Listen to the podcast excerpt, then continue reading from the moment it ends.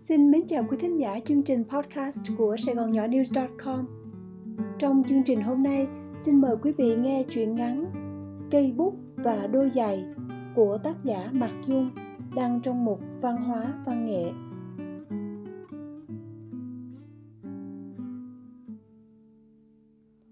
Đôi giày đang rầu rĩ vì mấy hôm nay thân thể nó rách bươm do phải phục dịch cho những chuyến đi dài hạn. Nó nghĩ tuổi tấm thân khi thấy đời mình sao thấp hèn, cứ ở mãi dưới chân người, mặc cho ai tha hồ chà lết.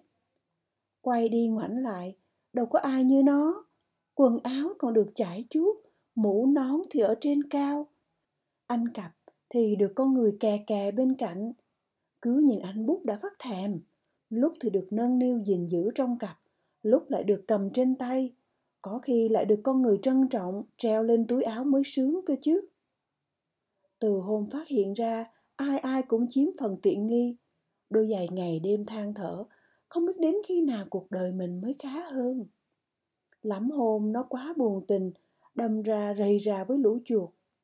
Mà lũ chuột với nó có khi nào trở nên hòa thuận. Cứ thấy đôi giày dơ là bọn chúng liền sâu vào như bắt được của. Con nọ nhảy vào, con kia nhảy ra, thi nhau chìa răng ra càm cạp, Đôi giày đang tiều tụy bởi lâu nay chưa được tắm rửa chải chuốt bằng dầu. Bao nhiêu nỗi uất hận, đôi giày đành đem ra trút lên lũ chuột. Nó nhiều lần cố dẫm đạp cho bọn chúng biết tay, nhưng vẫn chưa thực hiện được do động tác bản thân quá thô kịch và chậm trì. Quá thất vọng, nó quay sang cầu có với cây bút. Nè anh bút, lâu nay anh cứ mãi ở trên cao nên không hiểu gì dưới chuyện bàn dân thiên hạ phía dưới. Người ta sống khổ, anh dưỡng dân như không biết gì, sao gọi là tình người? Nếu hôm nào cao hứng, anh nên xuống đây hòa nhập với chúng tôi để nâng cao kiến thức. Cây bút đang ở trong miệng túi nghe thấy vậy, liền nói. Không phải tôi không muốn xuống, nhưng thân phận mỗi người mỗi khác. Cái số anh là nằm dưới đấy, còn tôi dù muốn dù không phải ở trên cao. Người Ấn Độ có một câu nói rất hay. Nếu ai cũng lên kiệu, thì ai là người khiên kiệu? Vì lẽ đó sinh hoạt của chúng ta khác nhau thì cũng không có gì là ngạc nhiên. Đồ giày nghe thấy thế, lấy làm bực mình. Không lẽ chỉ có bút mới được ở trên cao, còn như nó cứ suốt đời phải ở dưới đất? Anh nói đến phân công xã hội, mỗi người mỗi việc là đúng, nhưng sự phân chia đó do công việc, chứ không phải nhân cách. Đâu phải ai ai khi được chút ít danh phận rồi lại nhìn người bằng nửa con mắt. Tôi không tin việc đôi giày thì không thể nào ở trên cao được. Cây bút cười nói. Anh không thể nào thay đổi được việc ấy đâu, đừng có phí công vô ích. Lời cây bút khiến đôi giày càng tức giận thêm. Nó nghĩ trước sau cũng có cách chứng minh số phận con người luôn luôn thay đổi và giày đôi khi cũng ở trên cao được vậy. Thế là từ hôm đó, lúc vắng người, nó lại cố sức trèo lên cái bàn ở giữa nhà. Nếu lên được trên đấy, không phải đôi giày đã đúng hay sao? Nhưng đôi giày dù rất cố gắng, cũng khó thực hiện được mong muốn. Điều này cũng không có gì ngạc nhiên, bởi đã là giày thì đâu có chân để trèo lên bàn. Thất vọng, nhưng đôi giày không nản chí. Nó ngày đêm suy nghĩ xem có cách nào trèo lên cao được không. Rồi một hôm, nó trông thấy bác mèo, nó liền nghĩ ra một cách. Không tự leo lên bàn được thì nhờ bắt mèo vậy. Thế là đôi giày năn nỉ ỉ ôi với con mèo già mà ngay cả con chuột cũng lờn mặt. Bác mèo ơi, trông bác thì khỏe lắm, nhưng chắc không đủ sức đem cháu lên bàn đâu. Con mèo nghe nói liền nổi tính tự ái. Không lẽ ta lại chẳng chịu được một tí ước muốn của cháu sao? Nào, để ta bế cháu lên nhé. Con mèo đã già nên sức chẳng còn bao lâm. Nó cố mãi mới kéo được đôi giày lên cạnh rìa bàn. Nhưng đôi giày chưa kịp đắc ý khoe khoang với cây bút thì có người đi vào. Người đàn bà vừa bước vào thấy đôi giày trên bàn liền quát tháo luôn. Mấy cái đứa nhỏ này thiệt là quá quá. Giày dép như vậy mà lại đem để lên bàn. Nói xong, người đàn bà đem đôi giày đến kệ dép bỏ vào. Hành động này khiến đôi giày buồn so. Ôi, nó sắp thành công, lại có kẻ phá đỉnh mất rồi. đành phải nghĩ cách khác vậy. Lay hoay hết mấy hôm, cuối cùng đôi giày lại nghĩ ra cách. Trong nhà có nuôi một chú chó săn. Đây là giống chó hay hiếu động. Con chó thường hay đùa giỡn với những vật dụng linh tinh. Có khi chúng ta cũng thích đùa nghịch với đôi giày.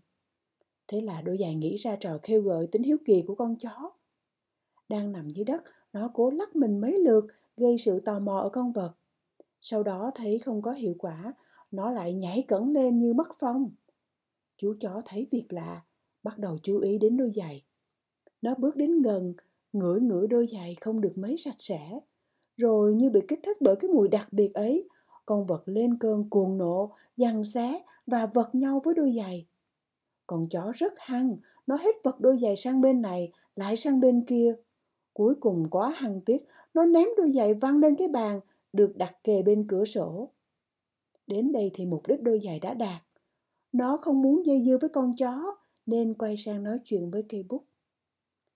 Nào, bây giờ thì chúng ta nói chuyện công bằng hơn nhé. Người ở trên cao, kẻ ở dưới đất, đấu khẩu với nhau chẳng thích tí nào. Cây bút bình thản nói. Số là anh ở dưới đất, có cố trèo lên đây cũng chẳng được bao lâm. Con người khi phát hiện ra, lại ném anh về chỗ cũ chứ mà coi. Đôi giày tỏ ra nghĩ ngợi. Kỳ bút nói đúng đó chứ. Xưa này mình ở dưới đất, bây giờ trèo lên cao, người ta trông thật chướng lắm. Nếu con người trông thấy, thì đời nào chịu để cho yên. Nhưng nếu không thử qua, đôi giày thật không cam tâm. Cuộc đời này xoay chuyển, vật gì thì cũng có lúc phải đổi thay chứ. Anh xem, bây giờ tôi được ở cao, dù cho cuộc đời có ngắn ngủi, tôi cũng muốn nở mày nở mặt một chút với mọi người. Cây bút lại cười khúc khích. Anh quả là người có nghị lực, cố sức vượt lên trên số phận, nhưng tôi nghĩ chẳng lợi ích gì. Một chút nữa đây con bé con ông chủ lại vào, ném anh xuống sàn cho mà xem. Quả nhiên, đúng như lời kêu bút nói, cô bé gái vừa trông thấy đôi giày, liền suýt xoa luôn miệng. Eo ơi, đôi giày sao lại nằm ở đây? Nói xong cô ta lại đem đôi giày để xuống sàn nhà. Tối đêm đấy, đôi giày buồn bã không sao ngủ được. Nó nghĩ số mình suốt đời không còn cơ hội vươn lên được. Đi đâu, ở đâu, đôi giày vẫn cứ phải ở dưới đất. Nếu giày mà ở trên cao thì đúng là việc lạ đời. Nhưng những lúc đối thoại với cây bút, nó lại thấy tức anh ách. Cây bút luôn tự hào là vật cao quý, lúc nào cũng ở trên cao, luôn luôn sạch sẽ với nét tri thức vốn có của mình. Vậy còn giày để làm gì cơ chứ? Người ta mang nó dưới chân, lê gót khắp nẻo đường, khiến thân thể nó tàn tạ mà chẳng mấy ai tỏ ra thương tiếc. So ra hai thứ thì rõ ràng cây bút hơn đứt đôi giày. Một buổi sáng vừa mở mắt ra, đôi giày thấy cây bút đang nằm cạnh mình. Nó kinh ngạc la lên. Ủa, sao hôm nay anh lại nằm đây? Không phải chỗ của anh là trên cao sao? Cây bút bây giờ không còn vẻ kinh kiệu như trước. Nó mệt nhọc nói. Không hiểu sao người tôi lâu nay càng lúc càng cứng ra, máu huyết như không chịu chảy, khiến toàn thân khó chịu vô cùng. Ông Vũ đêm qua dùng tôi mà không hài lòng chút nào, sau cùng ném tôi ra đây với một lời trách móc. Bút mà để lâu ngày cũng hư. Đôi giày nghe thấy thế liền cười. Thì cái gì không sử dụng, lâu ngày cũng hư, chứ riêng gì cây bút. Ông ta nói như thế thật chưa công bằng. Tiếng thúc thích của cây bút lại vang lên. Lỗi không phải tại tôi, đã là bút thì phải thường xuyên được sử dụng. Riêng tôi lại được ông ta mang trên người như một vật trang trí cấp cao. Đến lúc cần thì mực khô mất, làm sao mà dùng được? Đồ giày kinh ngạc. Vậy chứ ông ta mang theo bút để làm gì với những chuyến công tác liên miên? Anh không hiểu đâu. Nhiều người mang bút như cái mát của tri thức. Thật ra họ chỉ toàn nói, nói và nói, chứ mấy khi đụng đến bút. Đã vậy mỗi khi cần đến bút, họ lại mắng mỏ. Đúng là đồ vô tích sự. Đôi giày nghe xong mới vỡ lẽ ra một việc.